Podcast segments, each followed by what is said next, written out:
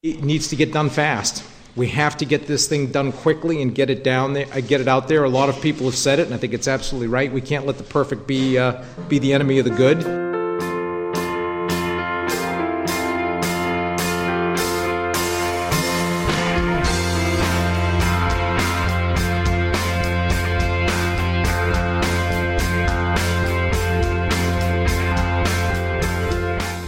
Hi, and welcome to NPR's Planet Money. I'm David Kestenbaum in Washington, D.C. And in New York, I'm Laura Conaway. Today is Wednesday, January 28th. That was Honeywell CEO David Cote you just heard at the top of the podcast. He was talking about the economic stimulus package, which the House of Representatives is expected to vote on at some point later today. On this show right now, we're going to talk about the latest, greatest idea for saving banks. And more fun, we're going to hate on John Thain a little bit. Not Laura and I, but Adam Davidson and Felix Salmon of Portfolio Magazine. But first, we have our Planet Money indicator. David, the indicator today has to do with bathrooms. Right, and one bathroom in particular? Yes, this one that belongs to a guy named David Spate. He's a professor. He lives in Shelburne Falls, Massachusetts. The numbers are one instead of two. Okay, one what? Uh, one scoop of sawdust instead of what had traditionally been two scoops of sawdust. And what are you using this sawdust for? Uh, we we use uh, we traditionally use two scoops of sawdust to flush our composting toilet, the toilet in our home. So you go, you make a deposit, as you say, and Yeah. then you throw in two scoops of sawdust. And Yeah. so why one all of a sudden? Well, um, the place where we've always gotten our sawdust or wood shavings from are uh, we live in an area where um, there are a lot of furniture makers and cabinet makers, um, and they're happy enough to uh, when they're planing wood, they produce a lot of these wood shavings, and they're happy enough to have someone come by and pick them up every once in a while. We use them for both our toilet and our other purposes around the farm, and uh, I a couple of months ago when I went to one of these cabinet makers, Jim Picardi, um, he was finishing up a, an order of cabinets for Smith College, and he said, "You know, I don't have any orders behind this one to fill in. I had a couple, but one of them was canceled, another one was postponed, so I'm not sure when I'll have wood shavings." And we, at that point, became aware that our supply of wood shavings was really dwindling, and um, thought we better begin to ra- ration them because this became the story that we were hearing among all of our woodworker friends that they were that they did not have orders and they wouldn't be planing wood in the same way in the immediate future. Laura, you know what our editor Jonathan Kern said about that uh, indicator? What's that? He said that is the kind of economic indicator you just do not get on Fox News. No, that one's that one's patented Planet Money right Yeah, there. Don't touch it, Fox. Yep. Um, I know we don't pay attention to the stock market, but it did jump like straight up earlier today. And one of the reasons we don't pay attention is because it reacts to rumors. But the rumors today were pretty interesting. Uh, the rumors being that the federal government will set up a big bad bank to hold a lot of the bank's toxic assets to sort of take them off the bank's hands. And this would just be a huge, huge change in direction for the bailout. Yeah, this thing about the so-called bad bank is that right now the Treasury Department is really not taking the assets, the toxic assets, the mortgage-backed securities, the stuff people don't really know how to value. The Treasury Department is not taking that stuff off the bank's balance sheets. It's mostly using the bailout money to buy stock in banks, and they've spent hundreds of billions of dollars doing that. Right. And the idea is it's supposed to shore up the bank's balance sheets, but it just does not seem to be enough to heal the banks. The banks are still holding all the junk, and no one is quite sure what the junk is worth. So the banks are in this weird state uh, where investors look at them and they say, Are you dead? Are you alive? Are you insolvent? We don't know because you're holding that stuff and we have no idea what it's worth. So this is that phrase zombie banks, or sort of like the walking dead. So now the bad bank idea. You know, our intern Alan Cordova actually a couple of months ago came in and started talking about bad banks, and I think it's kind of been percolating around for a little while, and it's back now in sort of a new form of Plan A for the bailout. I mean, it really is Plan A. Right? We didn't have the nice phrase "bad bank" back when Congress was debating the bailout plan, but you know, Henry Paulson, Treasury Secretary, then originally wanted to buy up all the junk that was clogging the system. Uh, and that was Plan A, and we are basically back to Plan A. So I called up Mr. Plan A today, not Henry Paulson, but Larry Ausubel at the university. I wonder where he is. We probably could grab him. Uh, Larry Ausubel at the University of Maryland. Uh, we've had him on before. he had been working on a very fancy type of auction the government could use to buy up these toxic assets at some appropriate price. And I asked him, "Is this right? Are we really back to Plan A?" It's back to Plan A. Uh, whether you call it the Treasury buying the assets or you call it a bad bank buying the assets, it's still the government buying the assets and getting them off the bank's balance sheet. What happened to bank stocks after the rumor this morning? I assume they went up, right? Uh, some of them went up incredibly. Like uh, for a while, uh, Bank of America and Citibank were up 18 or 20 percent. How much would this cost? Because when Henry Paulson talked to All Things Considered, he said, you know, the, the toxic assets were a big, big pool, and it was going to cost a lot of money if you really wanted to take a substantial portion of them off the hands of the banks. Do you have any sense for how much it would cost? Uh, I I don't have any estimate of the numbers, but what you have to assume is it's going to be a very large amount. I mean, the the pool of uh, what people are calling toxic assets is probably over two trillion dollars. That doesn't mean the cost of righting the system is going to be two trillion dollars because these assets have some value. It's not that they're worth zero cents on the dollar, but there are, are, lots of assets you can pick out that are worth 30 cents on the dollar, 60 cents on the dollar, and when you start multiplying it out, it's going to cost very serious money. So the government would need a couple trillion if it wanted to buy all this stuff, and then in the end, they might find it's worth you know one and a half trillion or something. But uh, but they would need a bunch of cash initially to buy this stuff. Oh, uh, without question. And we don't know what the calculation will end up coming out to, but it's uh, going to come out to a highly significant number. So that would mean additional, substantial additional money appropriated by Congress, I guess. Uh, you never know whether it will be done directly through an appropriation or whether it will be done through uh, some backdoor device like a loan guarantee that later comes home to roost. Uh, Congress did grant the Treasury broad authorities in connection with the bill authorizing TARP. So the presumption would be that policymakers would try to write uh, a formula for a bad bank that comes within the existing authority.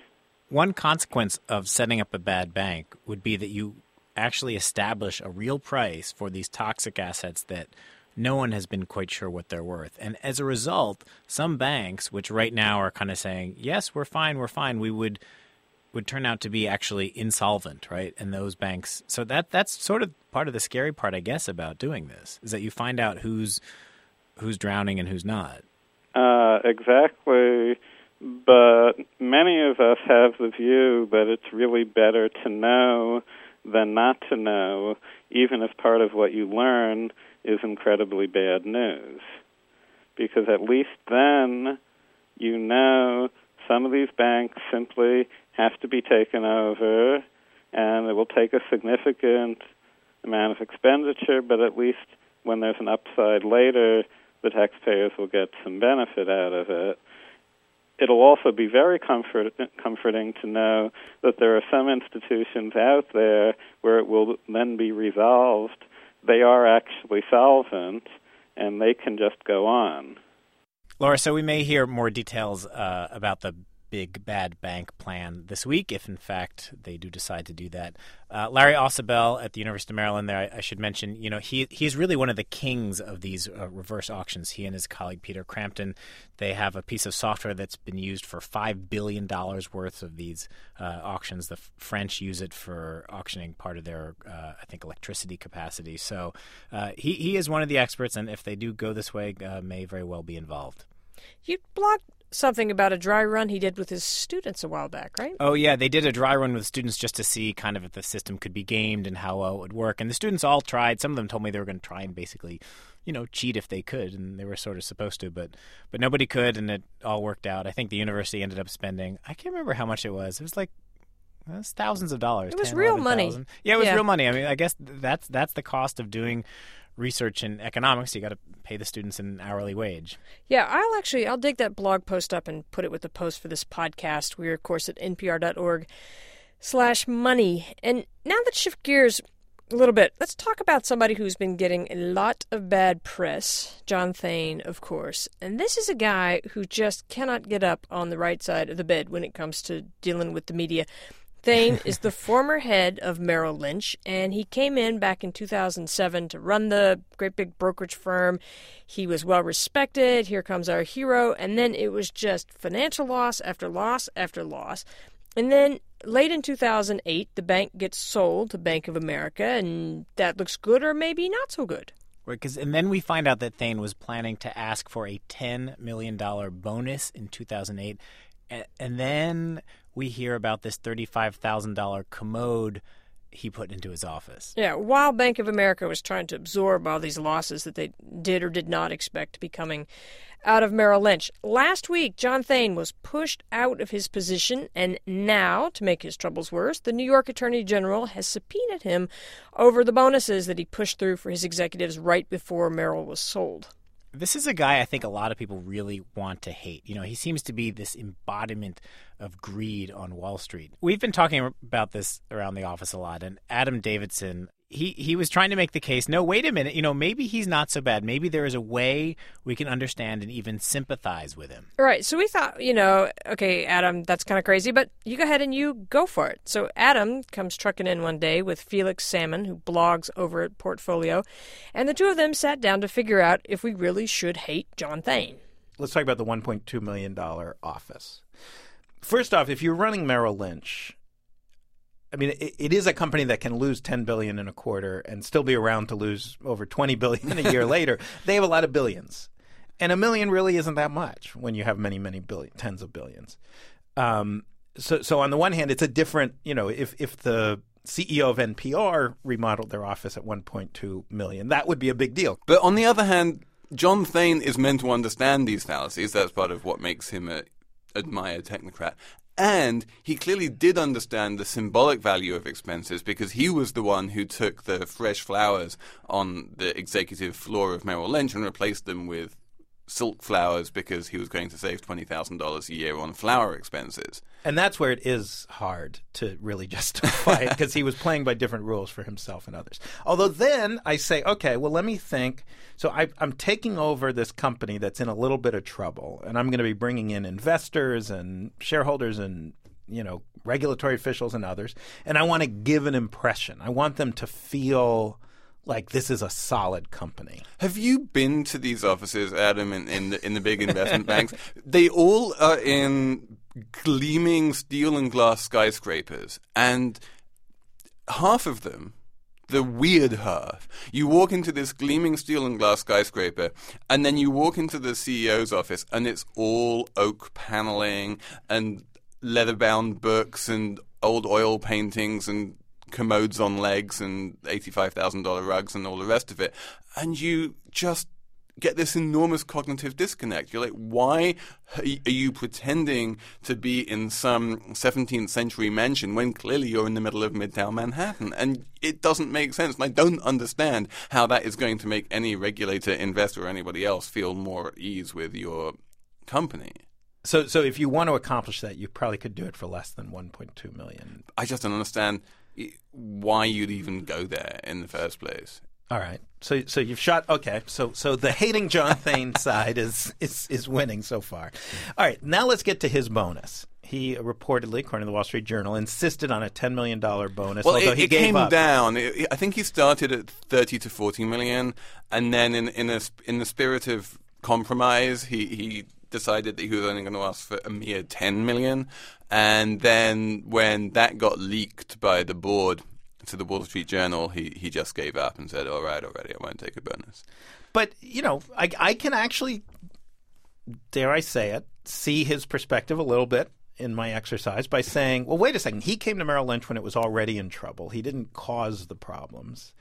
And at least according to many, he did better than others might have, you know, in, in getting Merrill Lynch to safe land. I mean, it, he he successfully sold it to Bank of America. It didn't disappear like bank like like uh, You see, and this again is is I think being a little bit too um, nice to John Thain because we're you know in this exercise of hating on John Thain right now, and there are many accounts which basically said that the it was Greg Fleming much more than John Fle- Thain. Greg Fleming? Greg Fleming being the president of Merrill Lynch, um, who did most of the real work in, in selling the bank and persuading John Thain that he should sell the bank.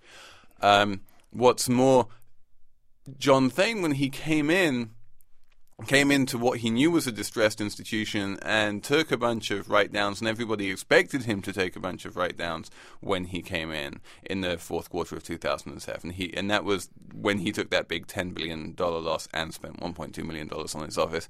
And the idea was that you have, Mr. John Thain, you have this quarter to give us any amount of bad news that you can possibly think to give us because this is your opportunity to draw a line in the sand and say, you know what, this is what I've inherited, this is how bad it is, and this is where we say, thus far and no further, we're going to recapitalize ourselves, we're going to get lots of new investment from the Middle East and elsewhere, and we're going to start on a new era of growth and prosperity. And after taking that big 10 billion loss in the fourth quarter of 2007, that was meant to be the end of it. Instead, he wound up losing $27 billion in 2008. And that really was his fault. he can't blame whoever came before him. He has to. I mean, of course, it was it was legacy positions which um, which were responsible for a large part of those losses. But he could have hedged those positions in the fourth quarter of 2007 and just taken a big charge and said those positions are hedged. We are not going to take any more losses on them. And instead, he just continued to hold hold them on his books and continued to see them deteriorate further and further and further in value. But it's really the fault of the board and the shareholders, right? I mean, it's the incentives that they set up.